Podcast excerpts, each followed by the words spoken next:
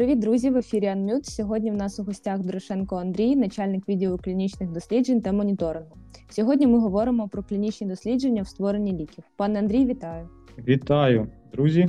Дякую, що запросили мене поділитися з вами певним досвідом, який в мене є в галузі доклінічних клінічних досліджень. Я вже майже 15 років працюю в цій темі і хочу поділитися досвідом. І знаю, що у вас є до мене питання. Будь ласка, давайте почнемо. Так, питань на сьогодні буде немало. Отже, перше питання таке: як в цілому виглядає процес розробки нового лікарського засобу? Да, якщо говоримо про саме оригінальний е, інноваційний лікарський засіб, то є наступні етапи його, скажімо, відкриття і розробки. Це власне відкриття нового лікарського засобу. По перше, коли молекули кандидати обираються на основі е, їхніх фармакологічних властивостей. Це може бути, е, наприклад, 40 перспективних молекул кандидатів з десятків тисяч. Далі е, проводять доклінічні дослідження. Це наступний етап. Доклінічні дослідження для цих молекул кандидатів на культурах клітин в так званих умовах in vitro, тобто це в пробірці чи в склі, або на лабораторних тваринах, тобто в умовах інвіво. І при цьому вже на живих системах перевіряють наявність е, цієї специфічної фармакологічної активності молекул кандидатів, тобто перевіряють наскільки вони перспективні для подальшої розробки. І е, за результатами вже доклінічного тестування залишається зазвичай десь третина із молекул кандидатів, тобто було кілька десятків тисяч, стало 40, Після доклініки це десь третина. І третій етап це перш ніж розпочати е, клінічні дослідження для перевірки безпеки і ефективності застосування у людей, розробляють вже лікарську форму е, лікарського засобу. Це третій етап. Тобто надають діючій речовині молекулі кандидату зручного і зрозумілого вигляду.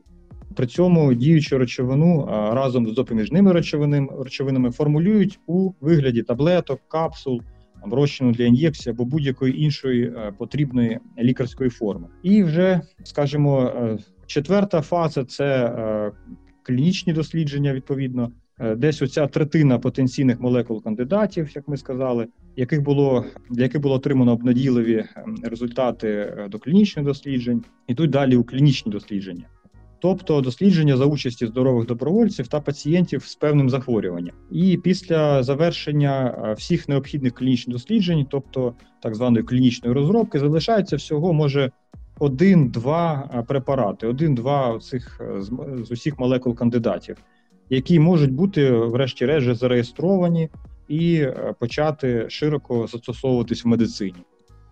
А як тоді вчені придумують е, лікарські засоби, щоб вони допомагали дійсно пацієнту при конкретних якихось захворюваннях? Да, саме от відкриттю нового лікарського засобу, перш за все, передує усвідомлення е, нереалізованої, невирішеної медичної проблеми. Тобто, коли для певного захворювання чи стану відсутні ефективні методи лікування, або якщо такі методи лікування є, але вони недостатньо безпечні чи мають недостатню переносимість пацієнтами, або е, такі методи лікування потребують подальшого вдосконалення для задоволення очікувань пацієнта, лікаря і взагалі суспільства. І е, і, і власне тоді для відкриття а, нових лікарських засобів використовують такі два принципові підходи, два принципові напрямки. Е, більш давній традиційний підхід це так званий е, молекулоспецифічний чи молекулоцентрований підхід. Його ще називають сполукоцентрований підхід, і більш сучасний, е, і як показує практика, більш ефективний це мішень центрований підхід, коли ви виявляє спочатку якусь мішень біологічну. За молекулоцентрованого підходу, то за цього першого традиційного вчені виявляють сполуки активні інгредієнти інгредієнти спочатку в традиційних лікарських засобах, як от засобах рослинного е, походження, тваринного чи мінерального походження, а потім знаходять серед них найбільш дієві, е, скажімо, компоненти. Далі можуть їх ще вдосконалювати шляхом там певних е, хімічних модифікацій. Так, наприклад, було винайдено сучасні потужні синтетичні наркотичні анальгетики, родоначальником яких є морфін, да, відомий такий відоме речовина це природний алкалоїд маку снодійного. Або таким шляхом було винайдено антибіотики групи пеніцилінів. При цьому сам пеніцилін продукується, ну, ми знаємо добре, пліснявою пеніциліум. Або ж е, в рамках цього сполукоцентрованого підходу вчені е, роблять скринінг величезних бібліотек хімічних сполук на предмет е, їх активності за певного захворювання. При цьому навіть і без достеменного розуміння, скажімо, механізму дії да, або тонких механізмів патогенезу захворювання. Наприклад, так було відкрито протидіабетичний лікарський засіб з групи бігонідів метформін коли вчені виявили у гонідину спочатку ну, властивість знижувати рівень глюкози в крові у тварин, а метформін е, став як е, більш покращеною хімічно вдосконаленою версією гонідину, більш безпечною. І на сьогодні метформін дуже широко використовується в медицині, хоча остаточного розуміння е, його механізму дії досі немає.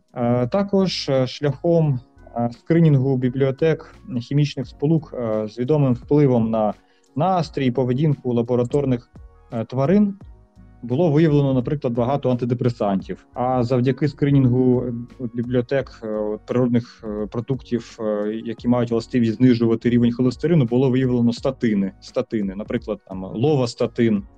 Це взагалі одні з бестселерів серед лікарських засобів за всю історію, які використовуються для лікування ішемічної хвороби серця, е, атеросклерозу. І що стосується саме вже мішень того другого, більш сучасного, е, то тут вчені спочатку знаходять потенційні терапевтичні мішені, наприклад, там якісь ферменти, канали, якісь макромолекули. Які залучені на молекулярному рівні в патогенезі того чи іншого захворювання або стану, і для розробки нового лікарського засобу беруть за основу або вже відомі природні молекули, ліганди, для цієї мішені, або використовують ну, синтезовані рукотворні нові сполуки. А в чому взагалі полягає е, доклінічні вивчення цих нових е, лікарських засобів? Ну от в будь-якому разі, в будь-якому разі, оці обидва вище описані підходи, як е, молекулоцентрований, так і мішень-центрований, та вони призводять до відкриття а, таких сполук кандидатів. А вже далі, да, оці сполуки кандидати ми е, маємо перевірити в умовах до клініки в першу чергу, тобто до клінічних умовах. Тобто, перед тим як почати використання у людини, ми маємо перевірити а, в у тварин чи як вони діють на рівні клітин чи тварин, і доклінічні дослідження проводять на клітинах і субклітинних структурах інвітро або ж е, на тваринах. Як правило, це така етапність. Е, далі переходять дослідження на тваринах. Як правило, це декілька видів тварин використовують. Це, як правило, гризуни, наприклад, е, миші, щури, морські свинки, мурчаки, а або не гризуни. Це можуть бути собаки, мавпи, інші тварини. От е, це найбільш показові дослідження, і е, основними напрямками до клінічного вивчення є, по перше, е, фармакодинаміка, так звана, тобто, це, це коли на моделях патологічних станів перевіряють наскільки е, досліджуваний препарат е, виправдовує очікування, наскільки він е, дійсно, от наскільки він дієвий, да наскільки він викликає потрібний ефект, і також перевіряють, намагаються перевірити, який механізм дії на цьому етапі, і зрозуміти наскільки от ефект. Залежить від рівня дози чи концентрації препарату. В цьому полягає, скажімо, фармакодинаміка. Також е, наступний другий важливий напрямок це фармакокінетика, коли по суті вперше е, вже на на, на живому організмі, вже на на рівні тварини, да е, досліджують основні фармакокінетичні показники, тобто це як лікарський засіб всмоктується, як він розподіляється, метаболізується і виводиться з організму. Це важливе розуміння і для подальшого планування токсикологічних експериментів, і потім в подальшому і клінічних досліджень. Третій важливий блок це е, токсикологія. Тобто, безумовно, е, в рамках цього блоку вчені перевіряють, е, наскільки безпечною є оця молекула кандидат, наскільки вона буде безпечною і нешкідливою. І сама токсикологія це дуже розвинутий напрямок на сьогодні. По-перше, е, є так звані загальнотоксикологічні дослідження, це дослідження гострої токсичності, е, коли вивчають е, токсичність лікарського засобу за умов одноразового введення в високих дозах, в дуже високих дозах. Це дослідження токсичності за повторних введень. Коли препарат потенційний вводять теж у відносно високих дозах, але тривалий час і спостерігають за станом тварин. Дивляться всі показники, які тільки доступні. Це і загальний нагляд за тваринами, і певні біохімічні дослідження біологічних рідин, це і морфологічні дослідження, і в тому числі і гістологічні і інші. Також проводять ці дослідження генотоксичності і мутагенності. Це надзвичайно важливо. Генотоксичність це мається на увазі, чи оця е, молекула кандидат, наскільки вона безпечна з точки зору генетичного матеріалу, чи не викликає вона пошкоджень, порушень у ДНК.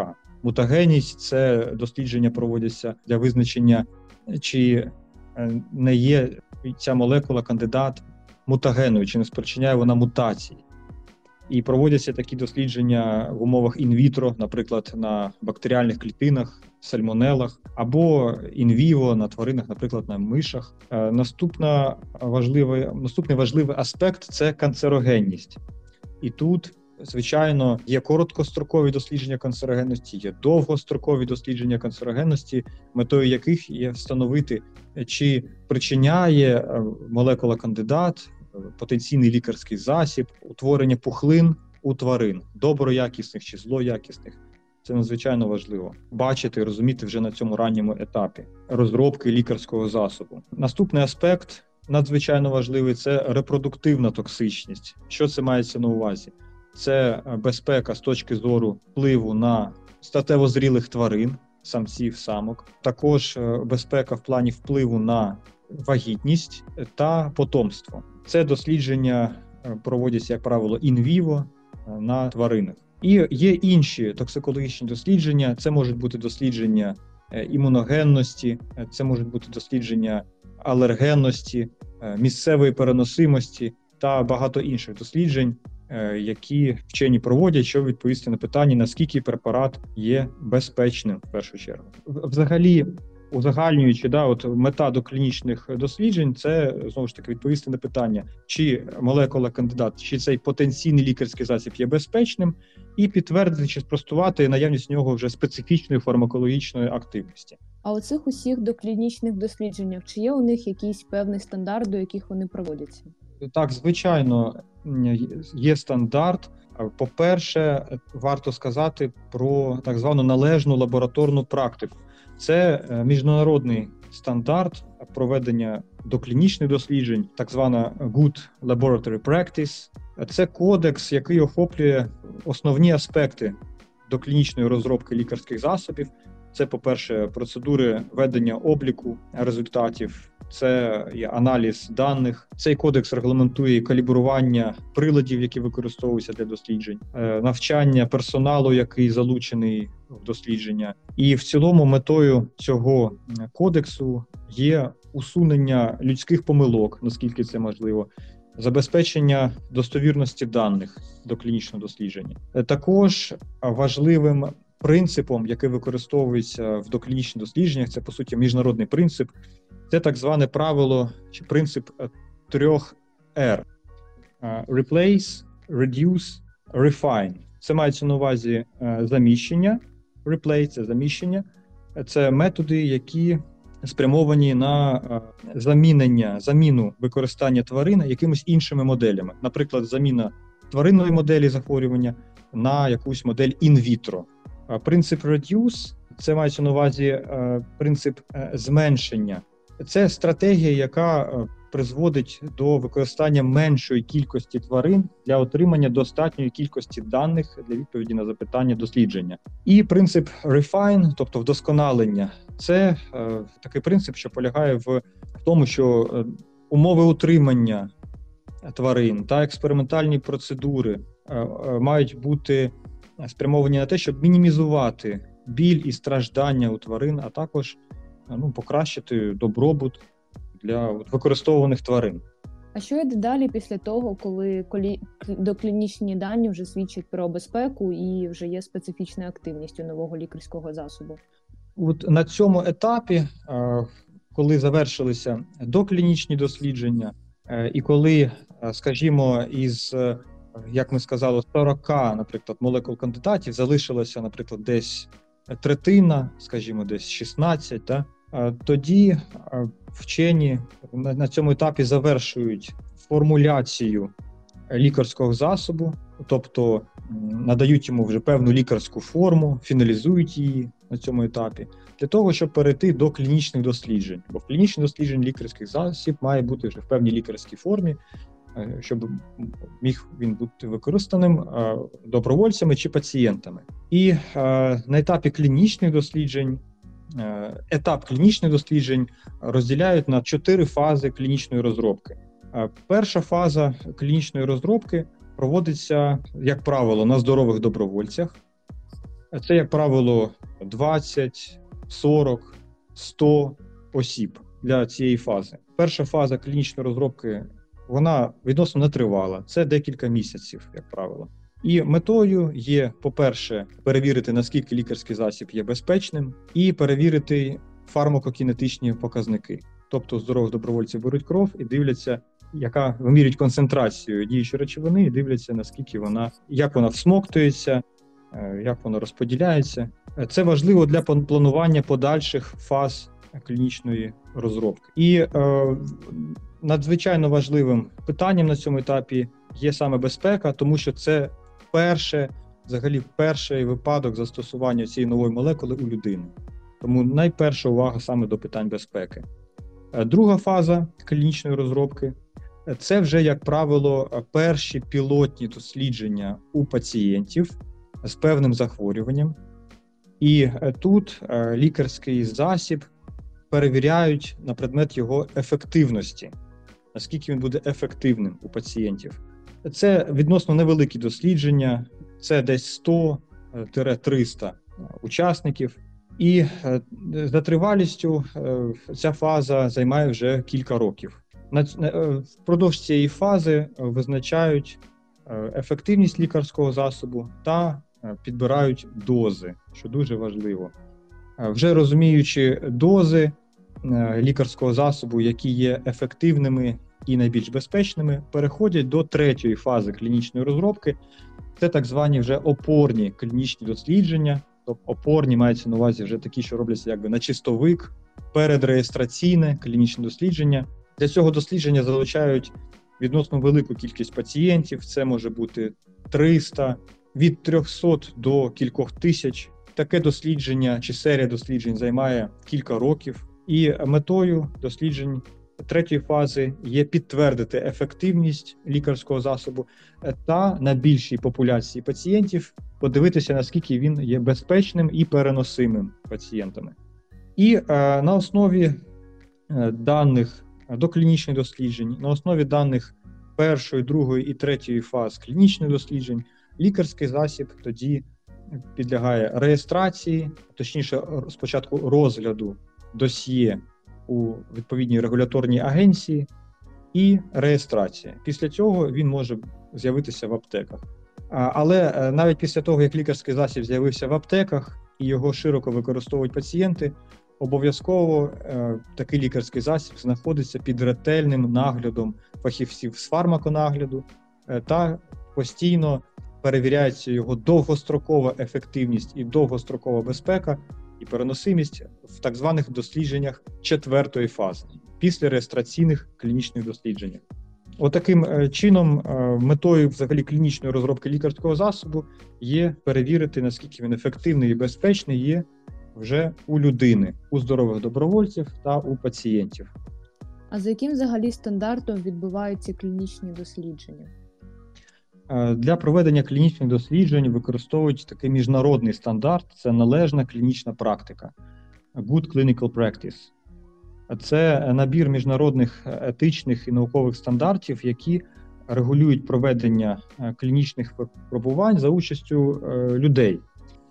Цей стандарт містить рекомендації щодо планування, проведення клінічного дослідження, щодо його моніторингу, звітування про клінічне випробування, саме з метою забезпечення захисту прав, безпеки і благополуччя учасників дослідження, в першу чергу пацієнтів, а також для надійності та достовірності даних, отриманих під час клінічних випробувань. А от як ми можемо бути певні, що новий відкритий лікарський засіб, який вже потрапив до аптеки, є дієвим при певних захворюваннях і не є шкідливим? Результати доклінічних і клінічних досліджень е, надаються на розгляд регуляторній агенції е, в складі реєстраційного досьє. Наприклад, е, в Сполучених Штатах це управління з контролю над продовольством і продуктами харчування, так зване FDA – Food Drug Administration. В Євросоюзі це Європейська медична агенція. А в Україні таким регуляторним органом є Міністерство охорони здоров'я і відповідно розглядає реєстраційні досьє Державний експертний центр МОЗ України.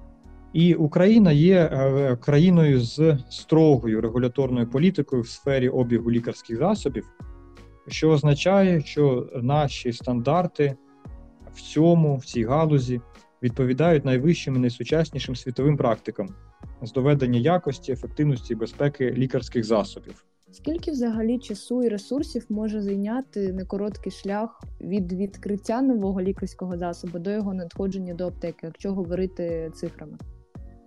Ну, Наводять різні дані. В середньому по часу це близько 12 років. Е, щодо інвестицій, то це від 2 до 4 мільярдів доларів в середньому. Тобто, е, чому так? Тому що от приблизно з, скажімо, 40 тисяч сполук, які початково розглядалися як потенційні лікарські засоби, з них десь 40 виходить як потенційні молекули кандидати, і лише одна чи дві сполуки стають, врешті-решт, лікарським засобом. Тобто 99,9% інших е, потенційних сполук, які розглядалися як можливий лікарський засіб, їх відсіяли.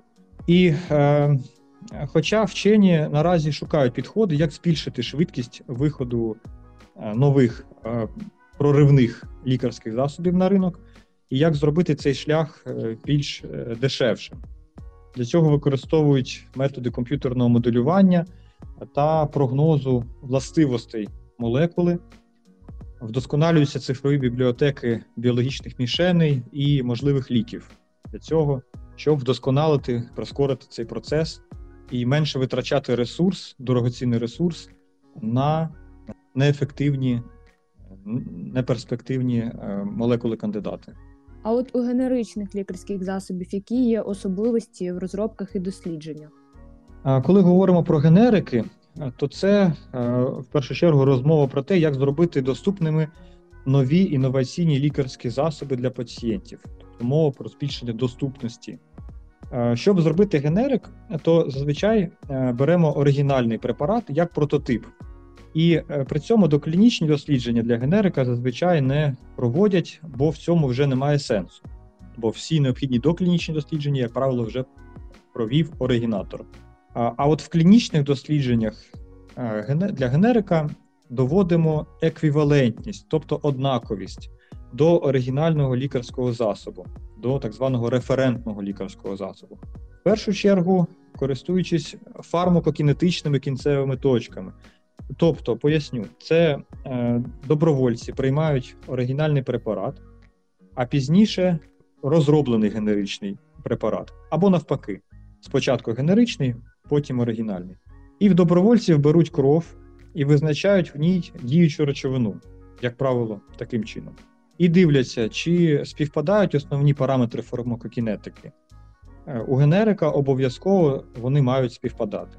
Е, якщо роблять генерик, а точніше, скажімо так, так званий біосиміляр, але вже для складного біотехнологічного лікарського засобу, е, то проводять також і порівняльні клінічні дослідження у пацієнтів. Е, і дивляться, чи однаковою є їх ефективність і безпека розробленого біосиміляра, біосимілярного лікарського засобу і оригінального. І в цьому випадку також має бути ефективність і безпека, має бути подібною. Е, В будь-якому разі відтворений лікарський засіб, чи то генерик, чи то біосиміляр, е, це можливість доступу до якісних сучасних препаратів для багатьох людей. Е, Також хочу додати, що якщо вчені довели е, еквівалентність генеричного лікарського засобу до оригінального лікарського засобу е, завдяки вище перерахованим е, способам, методам, е, то абсолютно науково обґрунтовано можна говорити, що і ефективність, і безпека оригінального лікарського засобу може бути повністю екстрапольована на генеричний відтворений лікарський засіб. А от чи є взагалі ще перспектива на розробку нових лікарських засобів? Бо наразі існує дуже багато там десятки, сотні препаратів від багатьох захворювань. Е, Так, е, а вже ж перспективи величезні, вони зростають насправді. Е, І на сьогодні оцей, скажімо, більш сучасний, цей мішень-центрований підхід в розробці нових ліків лідирує в цьому. Е, Наразі виявлено тисячі потенційних біологічних мішеней е, в організмі людини для створення нових інноваційних лікарських засобів. Крім того, е, перспективою є створення ще так званої персоналізованої медицини, коли у виборі лікарського засобу для конкретного пацієнта враховують генотипові і фенотипові особливості самого пацієнта. Е, Напрямок стрімко розвивається. Е, До речі, надалі зростає частка саме біотехнологічних високоселективних препаратів. Розробка нових ліків це, е, ну, це колосальний простір для нових творчих ідей задля подальшого розвитку медицини і фармацевтичних наук. Дуже дякую вам, пане Андрій. Була дуже цікава розмова. Е, Дякую вам, е, Анастасія, е, за запрошення. Е, Для мене була честь е, виступити перед вами, відповісти е, на питання е, студентської фармацевтичної спільноти. Дуже дякую вам. Е, Бажаю вам успіху у вашому навчанні і подальшій роботі на благо медицини, на благо людей і задля розвитку науки. Дуже дякую вам, друзі. Не забувайте про наші оновлення, тому підписуйтеся на сторінки та слідкуйте за новими надходженнями випусків подкастів. З вами був Анмют.